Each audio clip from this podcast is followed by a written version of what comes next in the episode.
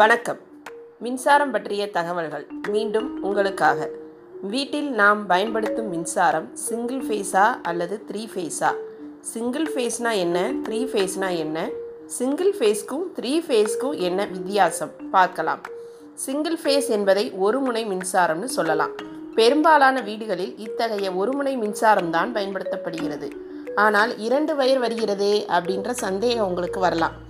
இரு வயர் வந்தாலும் ஒன்றில் தான் ஃபேஸ் எனப்படும் பாசிட்டிவ் மின்சாரம் வரும் மற்றொன்று நியூட்ரல் எனப்படும் நெகட்டிவ் தான்.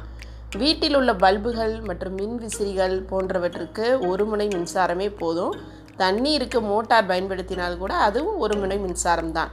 த்ரீ ஃபேஸ் என்றால் மூன்று முனை மின்சாரம். மிக அதிக மின்சாரம் ஒரே சமயத்தில் தேவைப்படும் போது அங்கே த்ரீ ஃபேஸ் தேவைப்படும். தொழிற்சாலைகள் பெரிய பெரிய வணிக வளாகம் வீட்டில் ஏசி இவற்றிற்கும் கூட த்ரீ ஃபேஸ் மின்சாரம் தான் இணைக்கப்படுறாங்க. ஒரு முனை மின்சாரத்தின் நெகட்டிவ் ஒரு வயர்லையும் பாசிட்டிவ் மற்றொரு வயர்லையும் வரும். இருநூற்று நாற்பது வோல்ட் வரை சப்ளை ஆகும். மூன்று முறை மின்சாரத்தில் நெகட்டிவ் ஒரு வயர்லையும் பாசிட்டிவ் மற்ற மூன்று வயர்களிலும் வரும்.